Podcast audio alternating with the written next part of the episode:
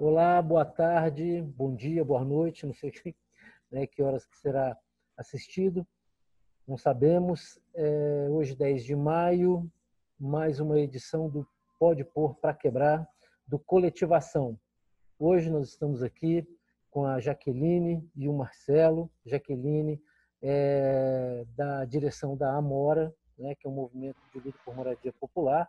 Né? O Marcelo é ativista do Coletivação, é líder lá no, lá no Paranoá. E nós vamos conversar hoje justamente sobre isso, sobre a luta é, por moradia popular no DF. Né? E a Jaque vai nos ajudar a esclarecer essa a conjuntura aqui. Olá, Jaque, boa tarde. Seja bem-vinda. Olá, boa tarde. Obrigada. Fica à vontade de fazer uma saudação aí para os nossos ouvintes. Sim, boa tarde a todo mundo né, que nos ouve. Essa é uma pauta, uma demanda, uma bandeira que nós devemos trazer, lutar, porque a comunidade precisa, necessita, né? E estamos aqui para somar nessa luta aí. Marcelo. Uma saudação para todo mundo aí que acompanha o Pode Pôr para Quebrar. Saudação para o Guilherme, para a Jaque. Fundamental essa, essa luta aí, essa organização que a Jaque impulsiona e expressa e representa, né? Que moradia, casa própria, né, é uma das tantas coisas básicas que falta para o povo brasileiro, que a elite brasileira não foi capaz no seu processo de, de empoderamento aí, né, de construção do capitalismo brasileiro, não foi capaz de, de prover para o povo. É um, é um direito, né? O povo acessar seu teto, sua casa própria. Aí a gente segue na luta para conseguir isso aí, transformar isso em realidade. A Jaque é a nossa protagonista, não só da entrevista, mas também dessa luta. Obrigado, Marcelo. Então, Jaque, é, por gentileza, é, conta para a gente como é que começou o Amora, como é que foi, você está envolvida nessa luta há muito tempo, né? Você vem lá da base dessa luta.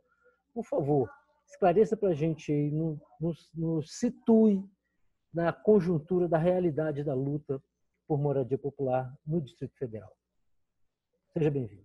Então, é, eu, como ser humano, né, mãe de família, filha também, irmã, leiga, totalmente, como muitos cidadãos hoje da nossa cidade, do entorno também, leiga 100% de como funcionaria esse processo, como seria né, a questão de moradia, entre outras pautas, outras demandas também. E com meus 15 anos, né, ali, morando numa ocupação irregular, junto com a minha família como um todo, eu venho de uma família muito grande, todos nós moramos ali naquela ocupação. A gente tivemos o privilégio de conhecer os, uma associação que chama Moradia e Cidadania, que é da Caixa Econômica, né? E eles foi quem tirou a venda assim dos nossos olhos e nos mostrou o, o horizonte dessa demanda, dessa conquista, dessas oportunidades, do direito, do respeito né, ao, ao próximo, e foi nos guiando em direção a ser inserido no mercado de moradia, porque até então ninguém tinha moradia ali na, naquela época. E a gente começamos a trabalhar de uma forma individual, né, como pessoas, até organizar cooperativa, organizar realmente qual era o objetivo, o que a gente queria. E daí saiu, depois mais ou menos de uns 4, 5 anos, né, com esse movimento, a gente conseguiu usar 54 casas, que foram as primeiras da cooperativa Reciclo, na qual a gente mora hoje, que os primeiros beneficiários foi, né, a gente que estávamos ali na luta, na cooperativa, trabalhando sem ter teto. A gente trabalhava, mas não tinha teto, morava debaixo do, da, da lona. E eu ali, naquela, naquele cenário de fundadora da cooperativa, de estar fazendo parte do início desse processo de habitação, eu olhei para trás e falei, cara, tem muita gente que precisa, sabe, dessas informações, precisa saber desse processo, precisa saber como é que funciona. Vamos ajudar? Vamos pensar de alguma forma assim, de ajudar mais pessoas da comunidade, da cidade, né, para se interagir nesse, nesse mercado que tem gente que está inscrita há anos, mas não sabe como funciona o processo. Então, é, eu comecei sozinha depois, mais ou menos uns três anos depois, eu comecei com outros grupos, individualmente, ou pegando de ocupação em ocupação. Fui montando os grupos, fui trabalhando, fui levando para as reuniões das, das sedes, da CODAB, levando a pauta, a demanda, juntamente com a, a política pública de inserir esse público. e a gente conseguimos beneficiar mais algumas pessoas, né, nesse, nesse cenário. Aí foi quando, acho que foi no, no finalzinho, no finalzinho do ano de 2018, eu conheci a Cris, né, que a Cris veio é, com a intenção assim, já que vamos somar, vamos fazer uma, uma associação é, legalizada, bonita, para a gente botar esse povo e ajudar esse povo. Eu falei, fechou. Era tudo que eu queria. Alguém para me ajudar e uma documentação para me legalizar diante disso. Foi quando a gente viemos, aí veio o Afonso, veio o Marcelo, veio outras pessoas para a gente estar né, tá junto com, com para montar a Mora, para criar a Mora. E criamos elas, ela, né, em agosto de 2018, com muita luta, com muita vontade, com muita sede. Hoje a gente já chegou a se inscrever quase mil pessoas dentro da Mora, na questão habitacional. E com o processo, como tudo na vida, uns acreditam, outros não. E uns ficam no meio do caminho. Né? Então, acabou que durante dois, três anos aí com esse governo que a gente estava, que não estava favorável para ajudar a classe baixa, muita gente também ficou descrente de receber alguma coisa, de ser ajudado de alguma maneira, e foram desistindo, foram né, é, saindo da mora, foram ficando de, de escanteio. E agora, no finalzinho do, do, do, mandato, tanto da Amora como da política pública, que começa né, uma nova eleição aí, é, a gente tivemos a, a, a, surpresa de que vai sair os lotes, que o pessoal vai ser beneficiado. Hoje estamos com 170 cadastrados, apto a receber as moradias. E aqueles 800 e pouco que ficou para trás, agora estão vindo, estão querendo, sabe? Assim, porque tá tipo assim, é verdade, vai acontecer, é real. Uhum. E a, a, gente fica de mão um pouco atada, sem poder ajudar todo mundo, né? Nesse, agora, nesse cenário. Mas a nossa esperança é que a Mora continue firme e forte, um cenário político que nos apoie, nos ajude para poder ajudar essas outras pessoas que são leigas é, nesse, nesse, nessa pauta, né?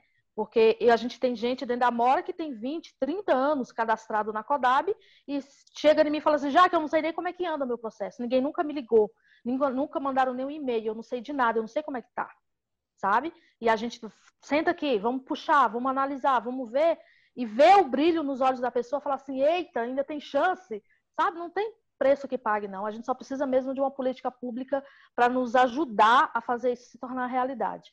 E através dessa luta, dessa força de vontade, a gente constituímos né, a Mora. Estamos aí hoje firme e forte, com um sorriso no rosto, batalhando, lutando para contemplar nossos associados com, com muita esperança de um, um futuro melhor, de uns políticos melhores, né? Para poder nos ajudar, nos abraçar nessa causa aí que a comunidade necessita muito. Ô, Jaque, muito obrigado pelo esclarecimento, essa, essa bela história. Jaque, você, né, que é uma é, organizadora social, que né, vem das bases, é, que conhece tão profundamente né, esse processo, é, conta assim para a gente, durante esse, esse tempo que você vem trabalhando, o que, que você percebe de mais dificuldade e, e de mais assim, facilidade para a organização dos trabalhadores, para conquistarem determinados direitos, moradia, segurança, alguma coisa assim. A principal dificuldade é o acesso às informações. É uma dificuldade muito grande, porque muita gente não tem acesso, não consegue chegar a ter esse acesso. Então, é uma dificuldade muito grande para eles. É, quando eu chego com alguma informação, tipo assim, não sabia. Não tinha como saber. Se não tiver alguém ali apresentando, é, mostrando, sabe, os, os caminhos, eles não conseguem ter acesso às informações. Então, isso é uma dificuldade muito grande. E uma das facilidades que eu acho é organizar o povo. É falar assim, vem para cá, tamo junto, sabe? É um pessoal assim que tem muita disposição de, de, correr atrás da questão democrática em relação a documento, eles estão dispostos a correr resolve, sabe? Arruma. Então, o que hoje muitos acham que é complicado na questão democrática, pelo contrário, é mais fácil do que o que acham que é mais fácil, que é a informação. A informação nem sempre é a mais fácil. É a mais difícil chegar em quem necessita. E aí comprova Darcy Ribeiro, né? A desinformação é um projeto. Né? Você precisa manter desinformado para manter afastado dos, das políticas. Né? Marcelo? E, e, e, informação é poder, né? Tem essa frase da informação é poder, é. de fato. Informação Agora, é informa... tudo.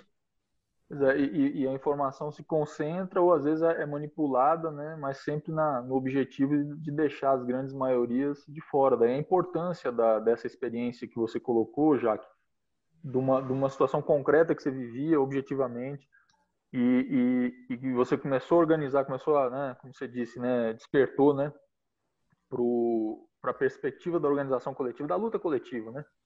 E uhum. que aí passou a ser é, como um, uma lanterna aí que começou a iluminar os caminhos de muita gente que também, como você antes, não, não, não tinham essa, essa informação.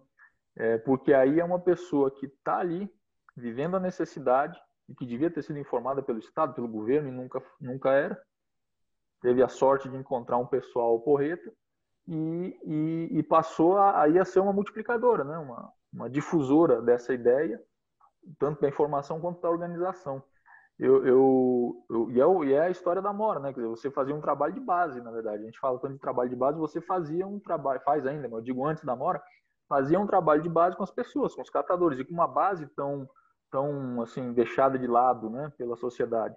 Uma base de trabalho, uma categoria né, profissional, que é no caso dos catadores de materiais é, recicláveis. E, e ao se organizar numa, numa associação com funcionamento e tal, isso imagino que potencializa bastante a, a, atuação. E, mas a pergunta que eu queria te fazer é o seguinte: você, assim, na, na, sua experiência, né? a gente sempre diz assim que a ter, ter ou não ter uma casa própria faz uma diferença enorme na vida das pessoas. E por isso também as elites querem detonar o começo do acesso a esse direito, que começou ali de forma mais robusta nos governos Lula e Dilma, uhum. né? Porque eu imagino que a pessoa que passa a não ter que se preocupar com o aluguel todo mês, libera, não é só no bolso dela, libera na cabeça também muito espaço para ela pensar em outras coisas que ela não podia pensar, né? Pensar, Exatamente. inclusive, em, em, se informar melhor politicamente sobre as coisas e tal. Então, para você, a sua experiência, como é que foi de você e das pessoas que você conhece, que você sente? Como que foi o antes e o depois de ter a casa própria? Diga aí. Cara, foi assim. Sabe assim? É uma. Estão me ouvindo? Sim, sim. É uma, é, um, é uma situação assim bem, bem clara para mim, porque eu nunca vou esquecer aquele momento, sabe? Porque até então você tá em uma situação de ocupação, morando em uma situação precária, na qual você se sente excluído da sociedade, da comunidade por geral, sabe? É, era uma realidade assim que doía. Só que a gente não sabia a tanto o quanto doía. Entende? Porque a gente convivia com aquela realidade.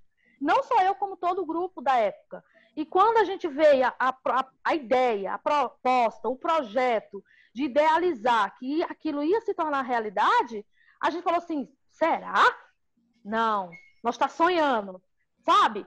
A ponto de, quando a gente veio para receber as casas que a gente que eu fiz o sorteio e eu recebi a minha, que eu entrei na minha casa com meu filho de dois anos no colo, eu entrei na sala, eu comecei a pular, eu comecei a beijar a parede, falei assim, eu não acredito, é real, sabe?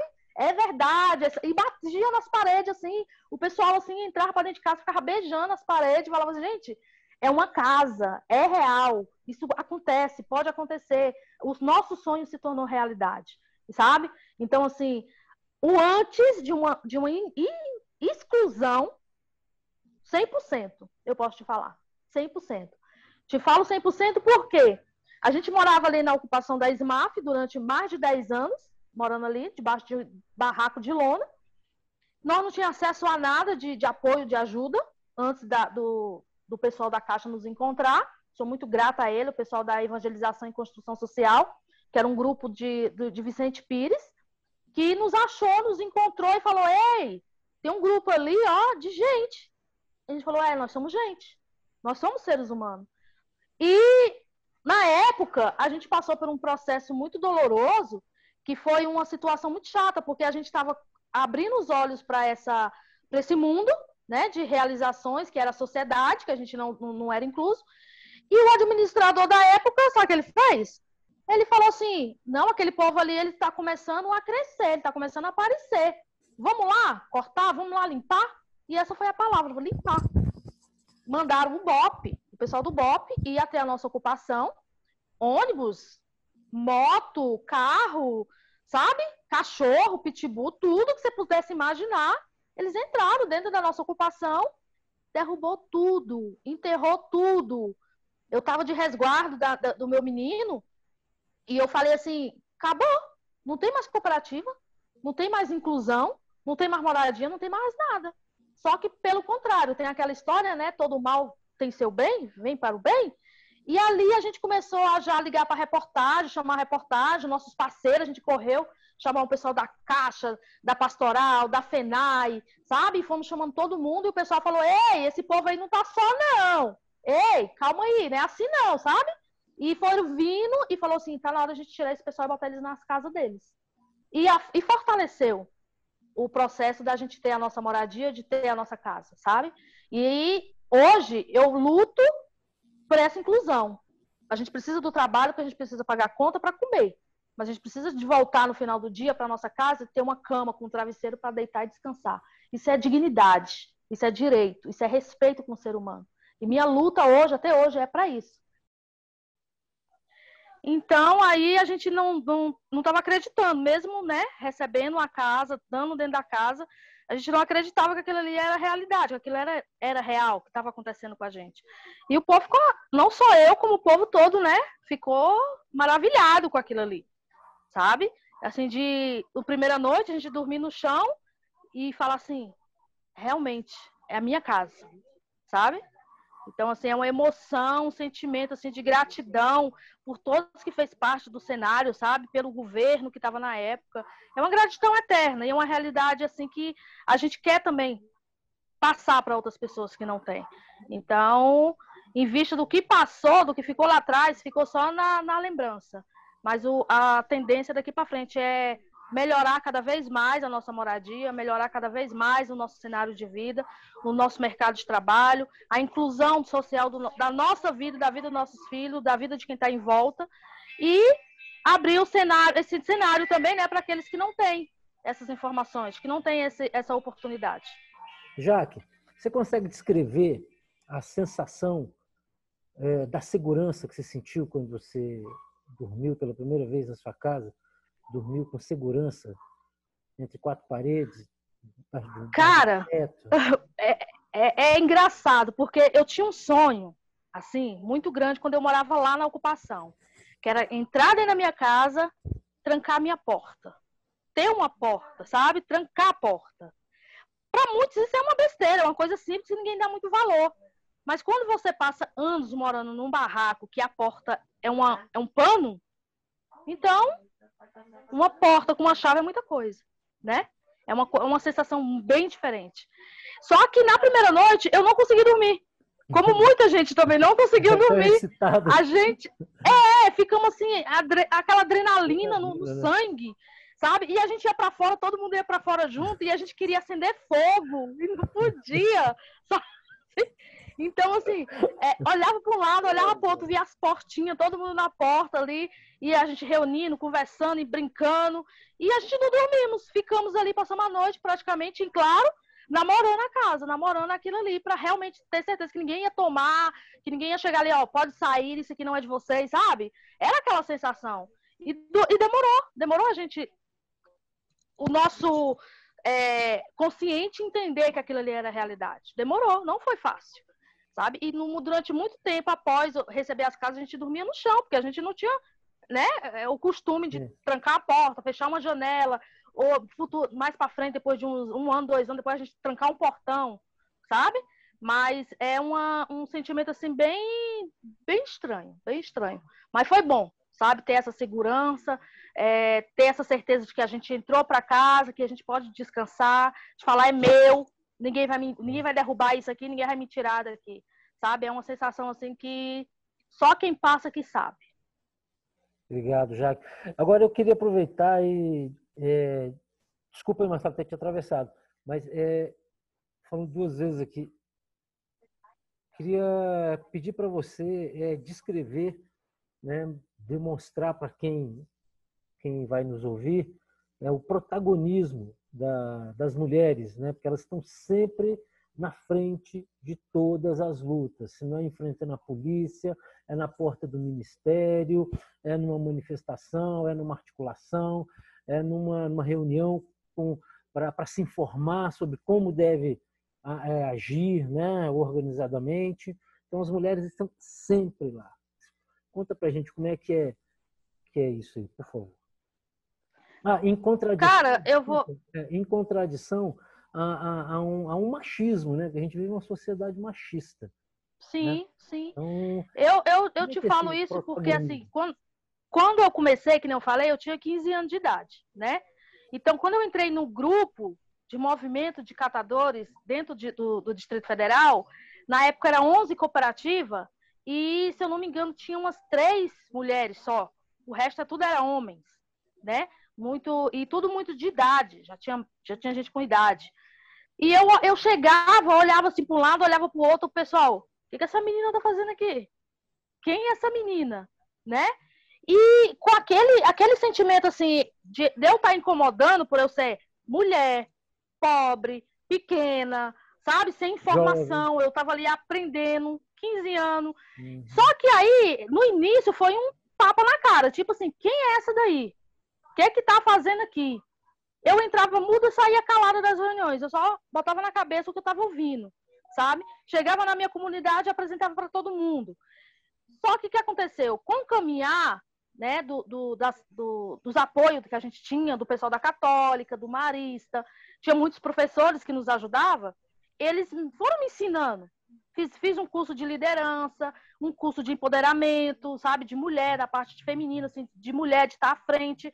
E uma palavra que eu ouvi que nunca saiu da minha mente foi: nunca saia de uma reunião calada. Se imponha, se coloque, saia de lá com uma resposta para você levar para a tua base. Foi uma professora da, da UNB que me falou, da Católica que me falou isso. E eu, toda vez eu ia, mesmo que eu, não, eu, eu tivesse morrendo de vergonha de falar, né, porque eu sou meio tímida assim, né? Antigamente eu era mais, hoje nem tanto, mas eu sou muito tímida para aparecer, para falar eu ficava vermelho que nem um tomate, mas eu falava. Minha luta é essa, meu, meu, meu posicionamento é esse, eu quero isso aqui para minha base, e eu me colocar. E ali, quando eu comecei a me expor diante das reuniões com meus poucos presidentes que estavam ali na época, eles falaram assim: a Jaque é nossa menina. A gente tem que ajudar ela. Vamos ajudar a base dela, vamos ajudar ela a crescer. Então eu me tornei tipo o fantoche deles, deles onde tivesse reunião, eles me levavam, onde tinha informação, eles me passavam. E eles começaram a me ajudar, como sabe, como uma criança mesmo. E ali eu fui. Fui levando, fui levando, fui andando e crescendo e ficando de maior. Foi quando a gente começou a registrar a cooperativa. Esperaram eu ficar com 18 anos para registrar legalmente a cooperativa. E a gente foi, tipo, foi indo. É tipo uma mascote e pupila, né? Aprendiz é. ali que foi captando isso, a experiência. Isso, isso. Uma jovem aprendiz ali uma jovem, é, é, é, tipo assim, era uma liderança mirim, né? E a confiança é para eles. A confiança em você foi tanta que eles esperaram você fazer 18 anos para estabelecer foi, foi. uma cooperativa, né? Pô, ia ter a assinatura sim. da Jaque lá na cooperativa. Sim, sim, então, era a, esse a o objetivo, é esse a vontade a deles. Moral que conquistou nesse processo. Isso, exatamente. Então ali a gente foi construindo é, junto, na, tanto na minha vida, né, como mulher, para mim aprender, crescer como liderança e dar um retorno para minha comunidade, dar uma, uma volta para minha base, sabe? E nunca perder isso, essa raiz, essa consistência do porquê eu estou ali, o que, que eu estou fazendo ali, qual é o meu, meu papel ali, sabe? Dar uma resposta para minha comunidade. E isso vem também como resposta para mim, como mãe, como filha, como irmã, como esposa, sabe? Para minha geração, assim. Então, isso é muito importante.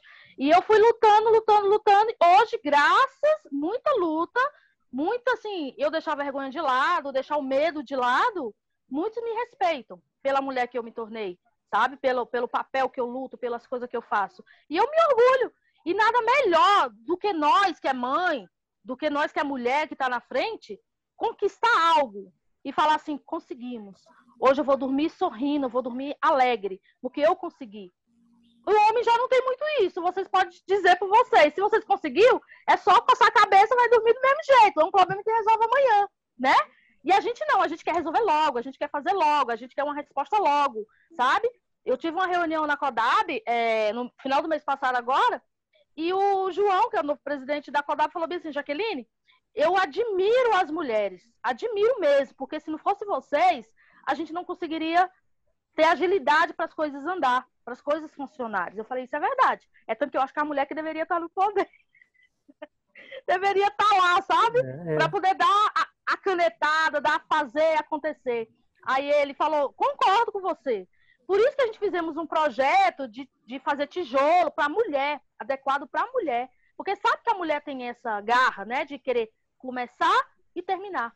Mas a gente quer terminar logo, a gente não quer terminar amanhã, a gente quer fazer logo.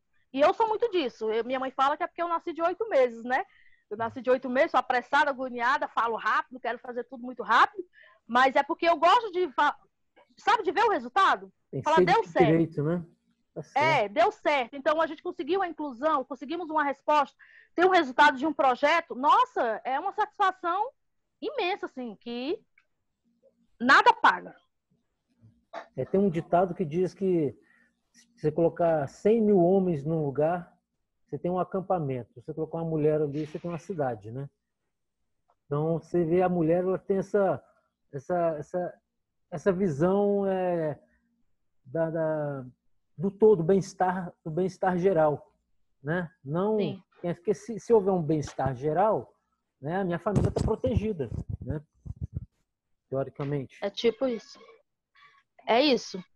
Eu acho que é você ter a segurança na escola, ter a segurança em casa, ter a segurança alimentar, sabe, na, na educação, na saúde. É, é, a gente luta por isso, sabe? É tanto que a, a gente, né, que é, que é casada, tem nossos maridos, ele pode estar morrendo, nunca ir pro médico. Nós tem que pegar no pé, tu vai, tem que ir, porque homem, não, fica aqui, não, eu aguento, eu seguro, amanhã nós vai, e nunca vai, nunca resolve. Aí se a gente não se impor, não, não resolve. Tem razão. É, minha querida, é, já que vou tipo, é, te perguntar outra coisa, assim, uma, é, é, como é que é essa o enfrentamento à polícia? É, porque é, recentemente eu vi uma, uma, uma, uma, notícia que houve uma tentativa de despejo aqui no DF, não lembro onde agora, acho que ele perto da torre digital, se não me engano. E não, não foi torre digital não, foi é, Lago, Lago, Lago Paranoá, agora não lembro qual altura. Que os policiais, por incrível que pareça, é, foram menos agressivos do que os próprios agentes da, do governo, né, os fiscais, né, que, que trabalham. É, no, do DF legal. É. Então, eles, os próprios policiais tiveram que intervir, porque senão o, os fiscais, pelo amor de Deus, só falta bater. Sim. Até que não bateram, Sim. né? Acho que bateram. Sim, eu, eu, né, que nem eu tava falando, eu saí de uma reunião hoje de manhã e eu, eu ouvi isso de um secretário. Eu não vou para ação de derrubada, de reintegração de posse diária do governo, porque eu tenho um sentimento. Dói ver uma mãe com uma criança no colo e ter que derrubar o barraco, ter que tirar o material deles ali, né, dos catadores, eu jogar em cima do caminhão e ter que vender, ter que tirar dali, botar no galpão, sabe? Obrigar eles a vender de, em 24 horas. Eu não vou, ele falou. Eu, secretário, não vou, porque eu não dou conta mais. Eu pego os mais brabos, os mais ignorantes, que eu sei que tem coragem de executar o serviço, a ordem, vai lá e faz. Não vai, mas manda alguém para ele dormir tranquilo, né? Exatamente, exatamente. Aí eu, eu fiquei olhando para a cara dele assim e falei, é essa bonzinho. É essa autoridade que você tem de falar, vai. Eu não tô vendo, mas está acontecendo. Sabe? Então, assim, hoje a gente é, tem os bons e tem os ruins. Tem policial bom, tem policial ruim, tem agente bom, tem agente ruim. E isso é normal. É normal. Só que tem uns que é. Sabe assim? Brutos demais. Direito, a ponto de. Né? Acha que tem um direito de. Sabe assim? É, chegaram derrubar a invasão do Vereda da Cruz mês passado, enterraram o gato, vivo. Que isso? Sabe? Que... E eu olhar assim, eu falei assim, eu não acredito que, isso ainda está acontecendo. Que isso ainda está acontecendo. Porque na minha época, enterraram, enterraram cachorro, enterraram gato vivo. A gente tinha feito uma ação junto com a Caixa Econômica gigantesca do Dia das Crianças e a gente tinha ganhado filtro de barro para beber água, né, filtrada, tinha ganhado enxoval para as crianças, tinha ganhado brinquedo, tinha ganhado cesta básica. O que, que eles fez? Só tirou a gente com a roupa do corpo. Teve gente que até documento enterraram tudo. Tudo, tudo, tudo, tudo. Filtro, fogão, cama, tudo, tudo você possa imaginar eles derrubar. Hoje, quando vai alguns, eles falam assim: vocês têm 24 horas para vender o material de vocês e tirar as coisas de vocês. Aí tem outros que já chega, já metendo o trator por cima, derrubando tudo. Não essa, respeita. Essa que você contou foi na administração ibanês? Essa do Vereda, sim, foi agora. Uhum. Foi tem um mês atrás. Que do Vereda da Cruz. Derruba, enterra, leva o material, sabe? É muito. Eles são muito agressivos. Muito Isso é agressivos. É... A gente entende, como, como representante, a gente entende que tem uns são usuários, tem uns que são alcoólatras, e acaba que quando eles vão falar com eles, eles falam mais alto. Aí eles acham que tem o direito de gritar, de meter spray de pimenta, de meter o cacetete, entende? Mas a, a, a brutalidade não, não acaba. Toda ação tem um, algum tipo de brutalidade. Agora, é a síndrome do pequeno poder, né? É, a uma pessoa é dado um, um, um, um suposto poder que ela não tem, né? que ela acha que tem, que ela acha que é um modelo, modelo de poder que a, a, que a polícia apresenta toda hora, né? E ela vai e aplica segundo os critérios dela, né? Não tem nada, não tem é, nada de legal. Agora, Jaque, é, para encerrar a sugestão do nosso caro Marcelo, é, como que seria a, o posicionamento de um governo que respeita os trabalhadores? Como é que seria o como é que ele se posicionaria em relação a essa questão da moradia? Como que seria? É, e aí nesse, e aproveito é, para bom para lembrar que esse ano a gente tem, né, em outubro a gente vai vai tirar esse esse fascista daí e eleger o Lula, né? E Sim. você teria é, o que é, criticar né, positivamente, né, assim, fazer uma crítica construtiva ao Minha Casa Minha Vida, que possa melhorar. Então, são essa, é, essas duas questões: o posicionamento, como seria o posicionamento do governo, é, é, governo decente, que respeite né, os trabalhadores, né, e é, como seria, né? como seria isso? Como seria uma, uma, vamos uma proposta lá. sua? A minha proposta para um, os novos governantes, né, que vai vir, porque esse aí já está indo, e o que tinha que ter sido feito não foi feito, passou-se quatro anos e não foi feito. E os poucos que foram feitos, a gente vimos da forma que foi feita.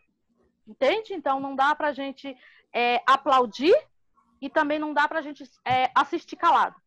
Eu acho que esse, o governante atual ele poderia ter feito muita coisa, mas do que tudo que a gente luta é a inclusão da logística, de que o povo realmente esteja incluso na política pública, sabe? Que a economia solidária seja respeitada, que isso seja executado, que as leis, os decretos que são em prol do povo seja executado com maior clareza, com maior, sabe, rigor. Uma das coisas, um exemplo que eu vou te falar, que toda a comunidade é, gostaria que fosse executado, como todo, o DF em torno todo. A questão da política habitacional. Você tem uma vida no Paranoá, mora no Paranoá, nasceu lá, foi criado lá, estuda lá, faz seus trabalhos para lá, tem uma vida lá.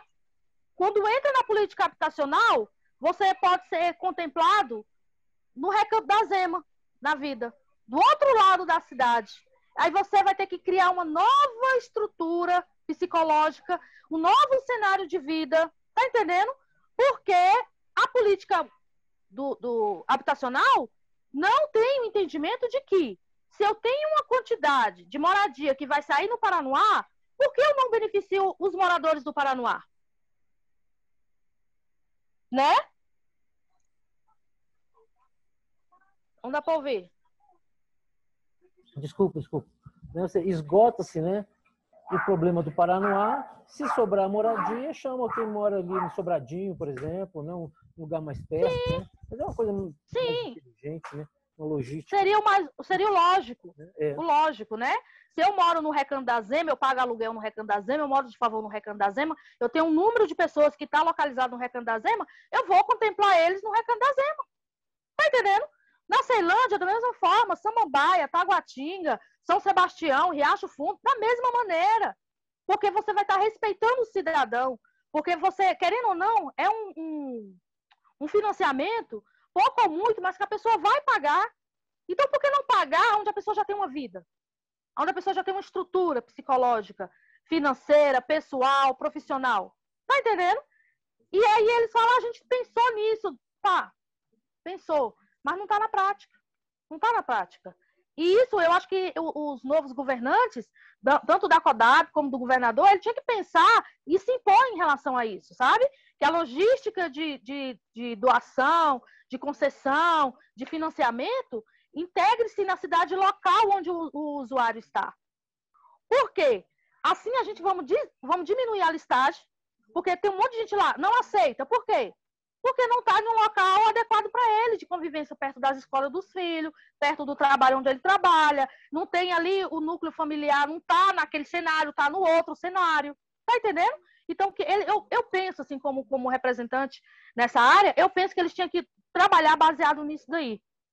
Entende? E a minha expectativa de um novo governo é que, além de mudar todo, tudo isso, que a gente consiga incluir o nosso público de uma forma mais eficaz. Porque temos lá os 20% das pessoas em situação de vulnerabilidade. O que, que aconteceu agora?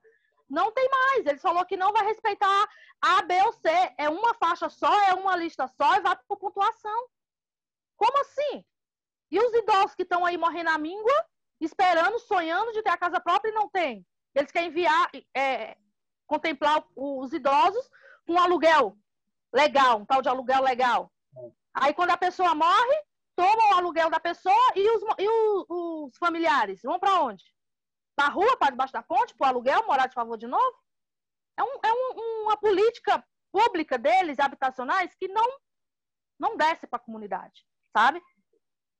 É, é realmente, eu, isso aí é um absurdo. A forma como o governo Bolsonaro foi detonando Minha Casa Minha Vida até chegar no tal Casa Verde Amarela, né? Que tudo é verde e amarelo para ele, né? É, ele embala a, a, o roubo de direitos do povo no verde e amarelo da bandeira porque ele acha que o povo não vai ver o que está acontecendo. Primeiro foi isso de, de acabar com o direito de propriedade, do título né, da, da, da casa do faixa 1. Começou assim, né, que aí era, era, não seria mais título, seria aluguel. E aí a desculpa é que não, muita gente vende depois de receber. Muita gente quanto? Quantos é. por cento? Não, Qual a condição daquela pessoa que recebeu? Vender, é como se a pessoa Sim. fosse Daniel Dantas. Meu Deus do céu. Então, é. e aí, primeiro foi isso, de acabar com, o, o com a dinâmica de você pagar a mensalidade para ter o título de propriedade. Aí virou aluguel social. E depois acabou geral. Acabou geral, faixa 1. O, o, tanto que agora você não tem mais a mediação do governo na relação né, da política pública. Você tem a, a relação é empreiteira e cliente. E aqui no Itapuã é. Parque, por exemplo, eles passaram a. Ele, Olha a loucura, eles respeitaram a lista, muito, respeitadores que são, né? Chamando as hum. pessoas do faixa 1, só que para uma relação de, de, de, financeira que já era de faixa 2 para cima. Então ninguém de conseguia faixa pagar. Cima. É. Mas aí eles não, mas a gente chamou você, você que não pôde, né? Verdade, olha, olha a lógica da coisa. Covardia é a marca registrada. Exatamente. Mas vamos mudar isso daí. Vamos. Fé em Deus, precisamos mudar, né? Precisamos que... contemplar os povos. Por gentileza, suas considerações finais. Muito obrigado pela presença, grato pela sua atenção e nos, nos dar esse privilégio. Eu quero agradecer, muito obrigada pelo convite, obrigada pela oportunidade de estar expressando, né, e ser um ponto de desabafo também, porque às vezes a gente fica eufórica, né, querendo soltar tudo, assim, e a gente não tem, porque muita gente não respeita nosso ponto de vista. Mas gratidão, dizer que estamos juntos nessa luta Estamos junto com a comunidade, estamos junto com o povo para a inclusão e não a exclusão.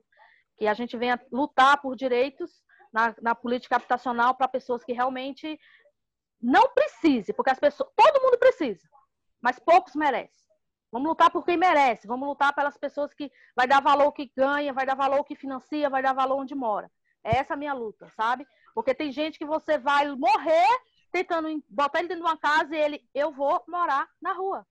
Uhum. Meu lugar é a rua. Sabe? E tem gente que não entende isso. Tem gente que vai morrer na rua. Porque não quer, não, não. A gente não adianta forçar ele para um cenário de inclusão que ele não quer, ele não aceita. A natureza dele não aceita. Agora, tem outros. Ó, eu quero ter um canto para me voltar no final do dia, depois do trabalho, e dormir, descansar. Eu quero um fogão dentro da minha cozinha para me fazer uma janta, fazer um almoço e oferecer para meus amigos, para meus filhos, para meus vizinhos, sabe? Então, é esses pequenos detalhes que mudam o cenário da nossa comunidade. Essa luta, inclusão e não a exclusão do nosso público que são as pessoas de baixa renda, que são as pessoas em situação de vulnerabilidade, que são as pessoas que estão morando de favor nas casas, que estão pagando aluguel, as pessoas desinformadas, que precisa que a nossa voz alcance até elas. E esse podcast, eu creio que é um canal para isso, para a gente nos colocar à disposição a ajudar e ser multiplicadores dessa realização de sonhos. Obrigada, Guilherme. Obrigada, Marcelo. Tamo junto aí. Valeu. Obrigado. Marcelo, por favor, faz o encerramento, por gentileza. Beleza, não, é isso aí, pô. Já que já fechou com chave de ouro aí, só lembrando aí que o Coletivação tá. Tem, tem, tem em nossas redes sociais, tem YouTube. Esse podcast aqui vai estar no nosso canal do YouTube no, e no Spotify. Nós temos também o, no, nossas redes sociais no Instagram e no Facebook. E importante todo mundo seguir, acompanhar nossas propostas, nossas, nossa, nossa plataforma de, de, de ideias, né? e queremos colocar essa experiência aí do, do Coletivação, que é uma plataforma de movimentos populares, mas que também está colocando uma pré-candidatura à Câmara Legislativa. Queremos colocar essa experiência de uma candidatura e de um mandato coletivo na Câmara Legislativa do Distrito Federal para fazer a diferença. Isso aí, valeu, abraço a todos, a todas. Muito obrigado. Até a próxima. Até a próxima. Obrigada, até a próxima. Tchau, tchau.